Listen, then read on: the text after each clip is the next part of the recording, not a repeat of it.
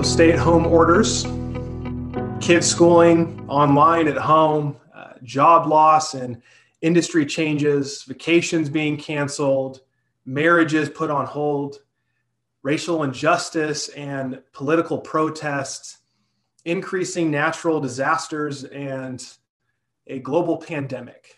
Welcome to 2020. So, second to our daughter being born this year uh, in April, one of the biggest excitements coming into this year was the beginning of Midtown. It was this church plant, a, a community of people that had been building for over a couple of years and launched February 9th earlier this year. Um, a church with a vision of transforming lives, transforming everything, a church that, that wanted to be rooted in a certain geographical location to seek transformation both in us and also in the people and places of that area. Uh, a, a church that is fulfilling its mission by becoming spirit dependent, other centered, by following the life and teachings of Jesus together. A church that wanted to only meet five times physically before going online for the rest of the year in the midst of a pandemic.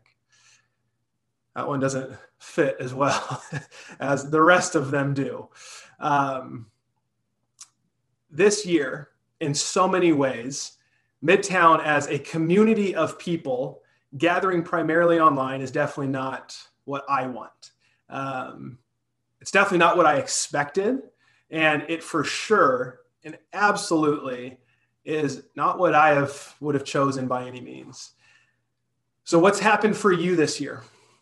What's happened for you in 2020 that you've had a hard time with? What became a reality in your life that you never wanted nor expected? Or maybe what was something that you were so excited about that maybe didn't come to fruition and it at this point it may never. See, 2020 has been a dark year in so many ways. But it's in this darkness that we, the church, celebrate Advent the waiting and the anticipation of the birth of Jesus the actual light breaking into the darkness, the hope of the world breaking into all of humanity. This morning, we're just going to continue in our series of Light in the Darkness, where each Sunday we actually want to step into the nativity scene, which I'm sure most of us in a lineup could pick out who is in that nativity scene, but probably not as many could actually understand the stories behind why these people. And then to follow it up with what does their story actually mean for our life today? How do we see ourselves in this nativity scene? So, today we're going to look at a fairly well known character in the Bible who has everything that he was excited about absolutely blown up in his life, and how the last thing that he expected was actually good news. So let's read part of the Christmas Christmas story this morning in the book of Matthew. It's going to be the first book in your New Testament, one of the narratives around Jesus. And we're going to start very beginning, chapter one. Uh, we're going to jump to verse 18 though. So Matthew chapter one, verse 18. This is how the birth of Jesus, the Messiah, came about. His mother Mary was pledged to be married to Joseph, but before they came together, she was found to be pregnant through the Holy Spirit. Because Joseph, her husband, was faithful to the law and yet did not want to expose her to public disgrace, he had in mind to divorce her quietly. Joseph here, he's, he's engaged to Mary. Culturally, he's becoming a real man by getting married. They're planning all the things that they're going to do together for the rest of their life. And Mary tells him that she's pregnant and not just pregnant, but Mary says, I'm pregnant by the Holy Spirit of God. Now, unlike today, in, in today's culture, at least, um, where it's it's a little bit more culturally acceptable uh, for sex before marriage, and it's quite more common. Um, Mary and Joseph had not been intimate to this po- to this point. So in, my head, as I read this, I could only imagine Joseph's reaction. Like, Mary, are, are you are you kidding me? This has to be a joke. How could you do this to me? What, what do you mean you're still a virgin? There's no way. That is, yeah, right. How could you do this? What, who did this? Where, where is he? Like, if you just step into Joseph's sandals for a second, we have hindsight of a couple thousand years of looking back on this. He didn't. He was in the moment. His life was completely flipped upside down. This unexpected and horrible news had to have left Joseph feeling betray- betrayed, feeling alone, feeling stuck. And in their culture, really, there was a couple options of how men could go about this. Uh, one, they could bring uh, the wife who has betrayed them to the religious authorities. Uh, they would cancel the endowment that was paid to the father. And then, in some situations, the women could actually be stoned to death. And then there's another alternative, and this would be to divorce her quietly, privately, while she, while, while, but the thing is, is as that's done privately, he would still be facing embarrassment in his community and would face questions from his peers and family for, for what went wrong. Now, as we read here, Joseph uh, is the good man that it says he is. He makes up his mind, and practically, the option for him is divorce her quietly. But whenever we're talking about being the people of God, the unexpected always happens. Maybe something for us to keep in mind this morning is that God shows up in the unexpected. So we're going to continue reading in verse 20. But after he had considered this, an angel of the Lord appeared to him in a dream and said, Joseph, son of David, do not be afraid to take Mary home as your wife, because what is conceived in her is from the Holy Spirit. She will give birth to a son, and you are to give him the name Jesus, because he will save his people from their sins.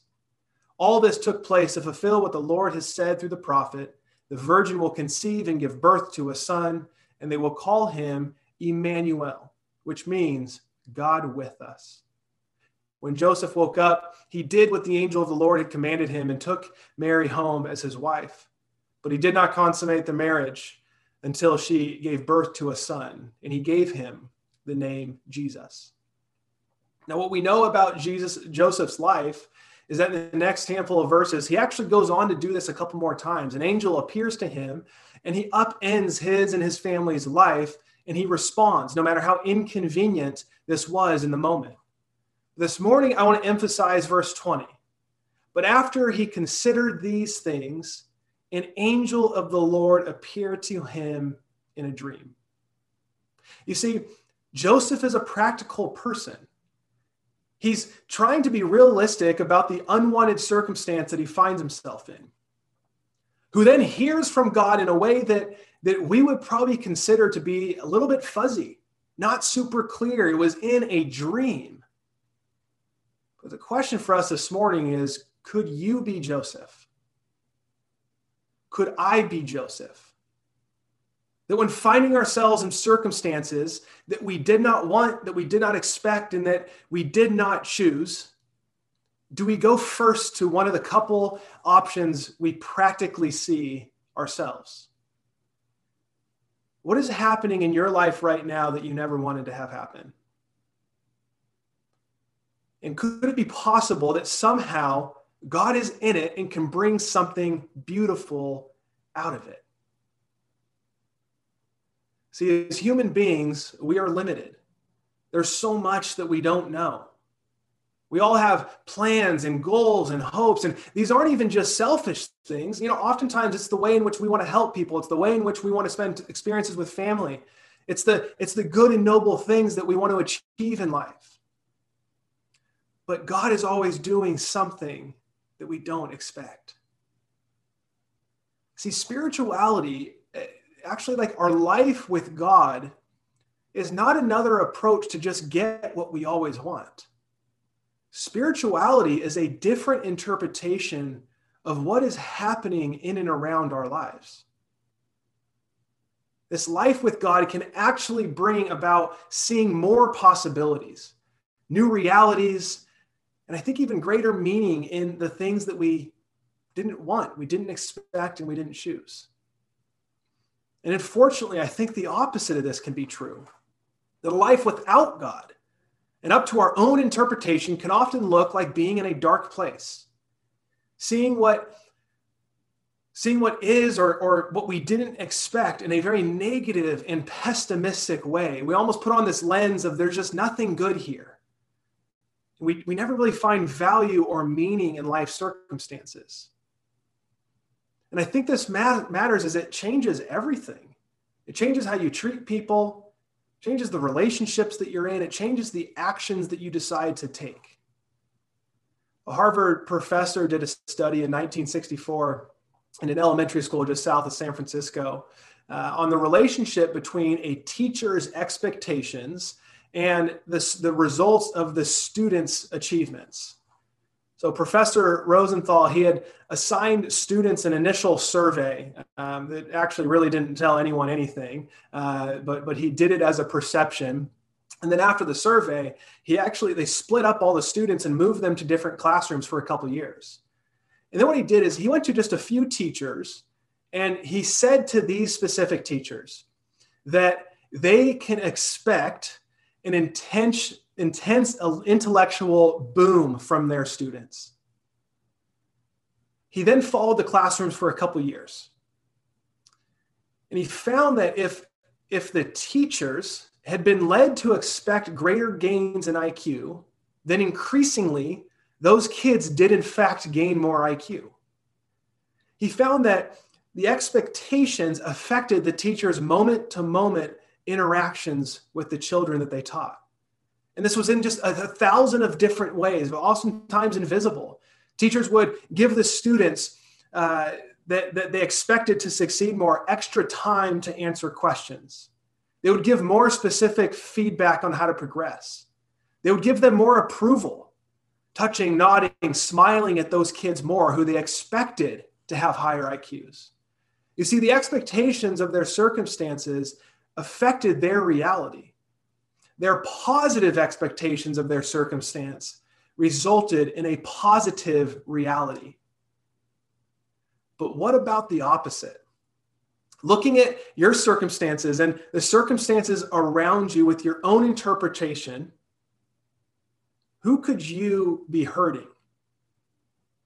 Or maybe what, what relationship is unnecessarily complicated because of your predeterminations in life? What God possibility is just outside your grasp because you are not seeing a larger picture? You're trying to just make something happen you're eliminating every development from your life because you did not want it, you did not expect it, and you did not choose it. How would you act differently if you knew that somehow God was in or could bring something beautiful in and through what you least expected or did not choose? You see, for Joseph, the coming of, re- of Jesus was just rearranging his entire life. He was willing to have his reputation changed, to receive a different family dynamic than he expected, to see his firstborn son in a way that, that he would never have chosen. All things that he didn't want, he didn't expect, and he didn't choose. See, it appears in the story of Jesus or of Joseph that it's important for us to be open. That in all circumstances, favorable and unfavorable, we actually stay open to God and His Spirit. That we're actually willing to be open to a different interpretation of our circumstances and then actually be open to change because of that. So, are there times in your life right now, actually spaces that you've created to hear a different interpretation. To actually go to your creator and, and, and listen and reorient just the, the rational planning that you can do on your own. where you're asking for just different viewpoints on all your circumstances in life, the things that you didn't choose, expect, or want? Are you making those times in your life right now? See, Joseph was a father who raised the savior of the world, something that we cannot comprehend. He didn't demand his way in this unwanted circumstance.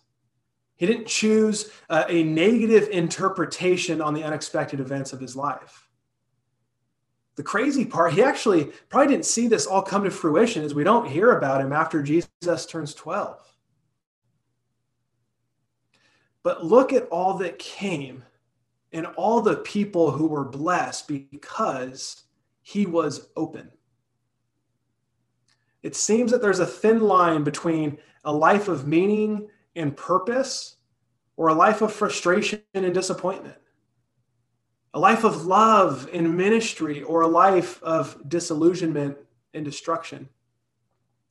In so many ways, we can actually look to the death of Jesus to see this play out.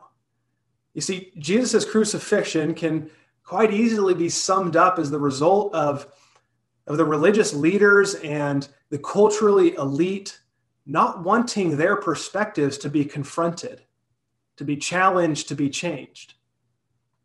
And they ultimately decided that rather than being open to a different interpretation of what power looks like, a different interpretation of what religion looks like, they chose only what they knew.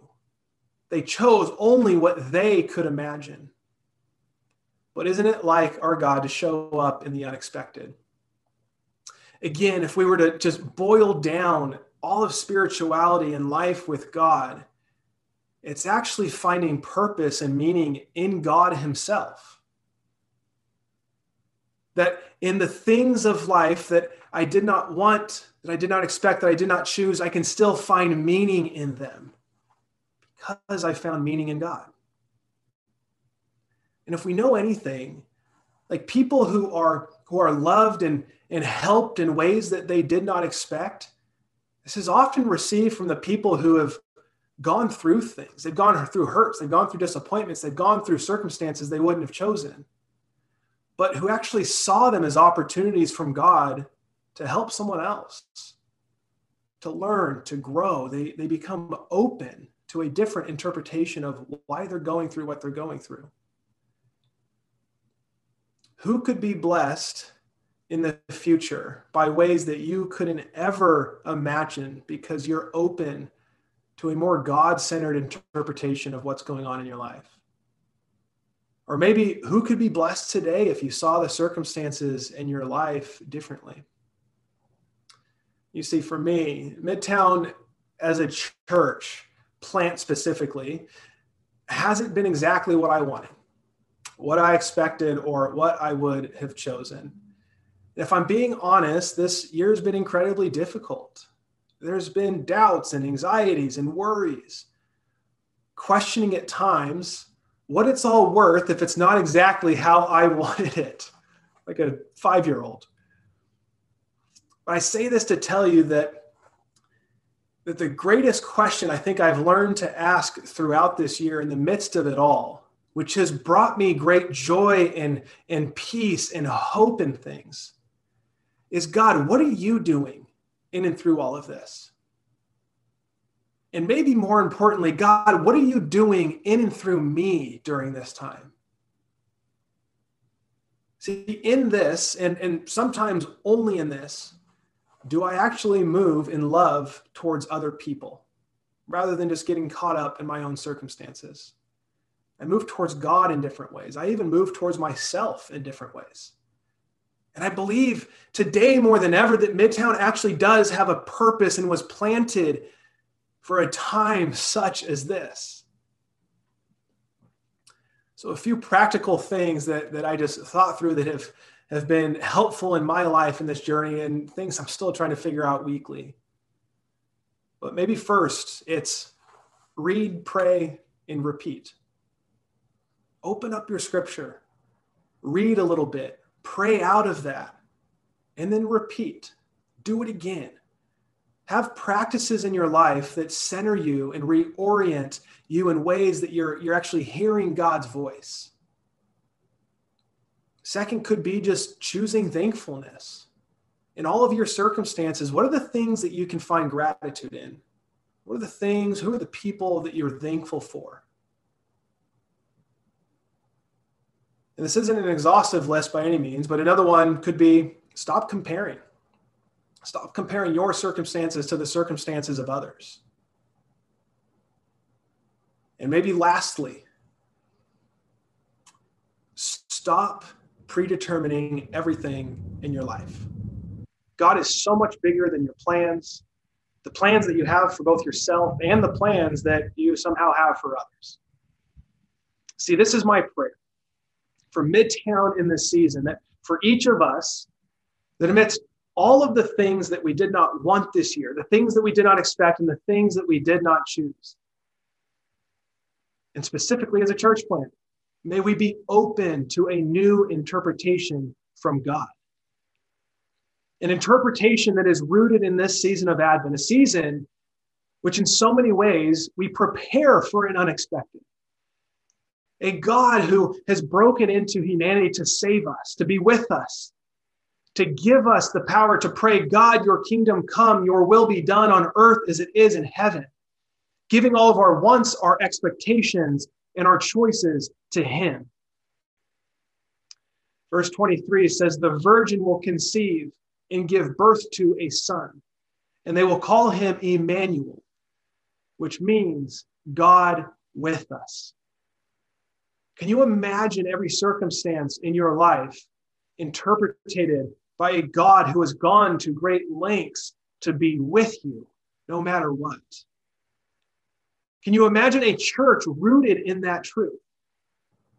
What hope and peace and joy we can bring to others when we do that.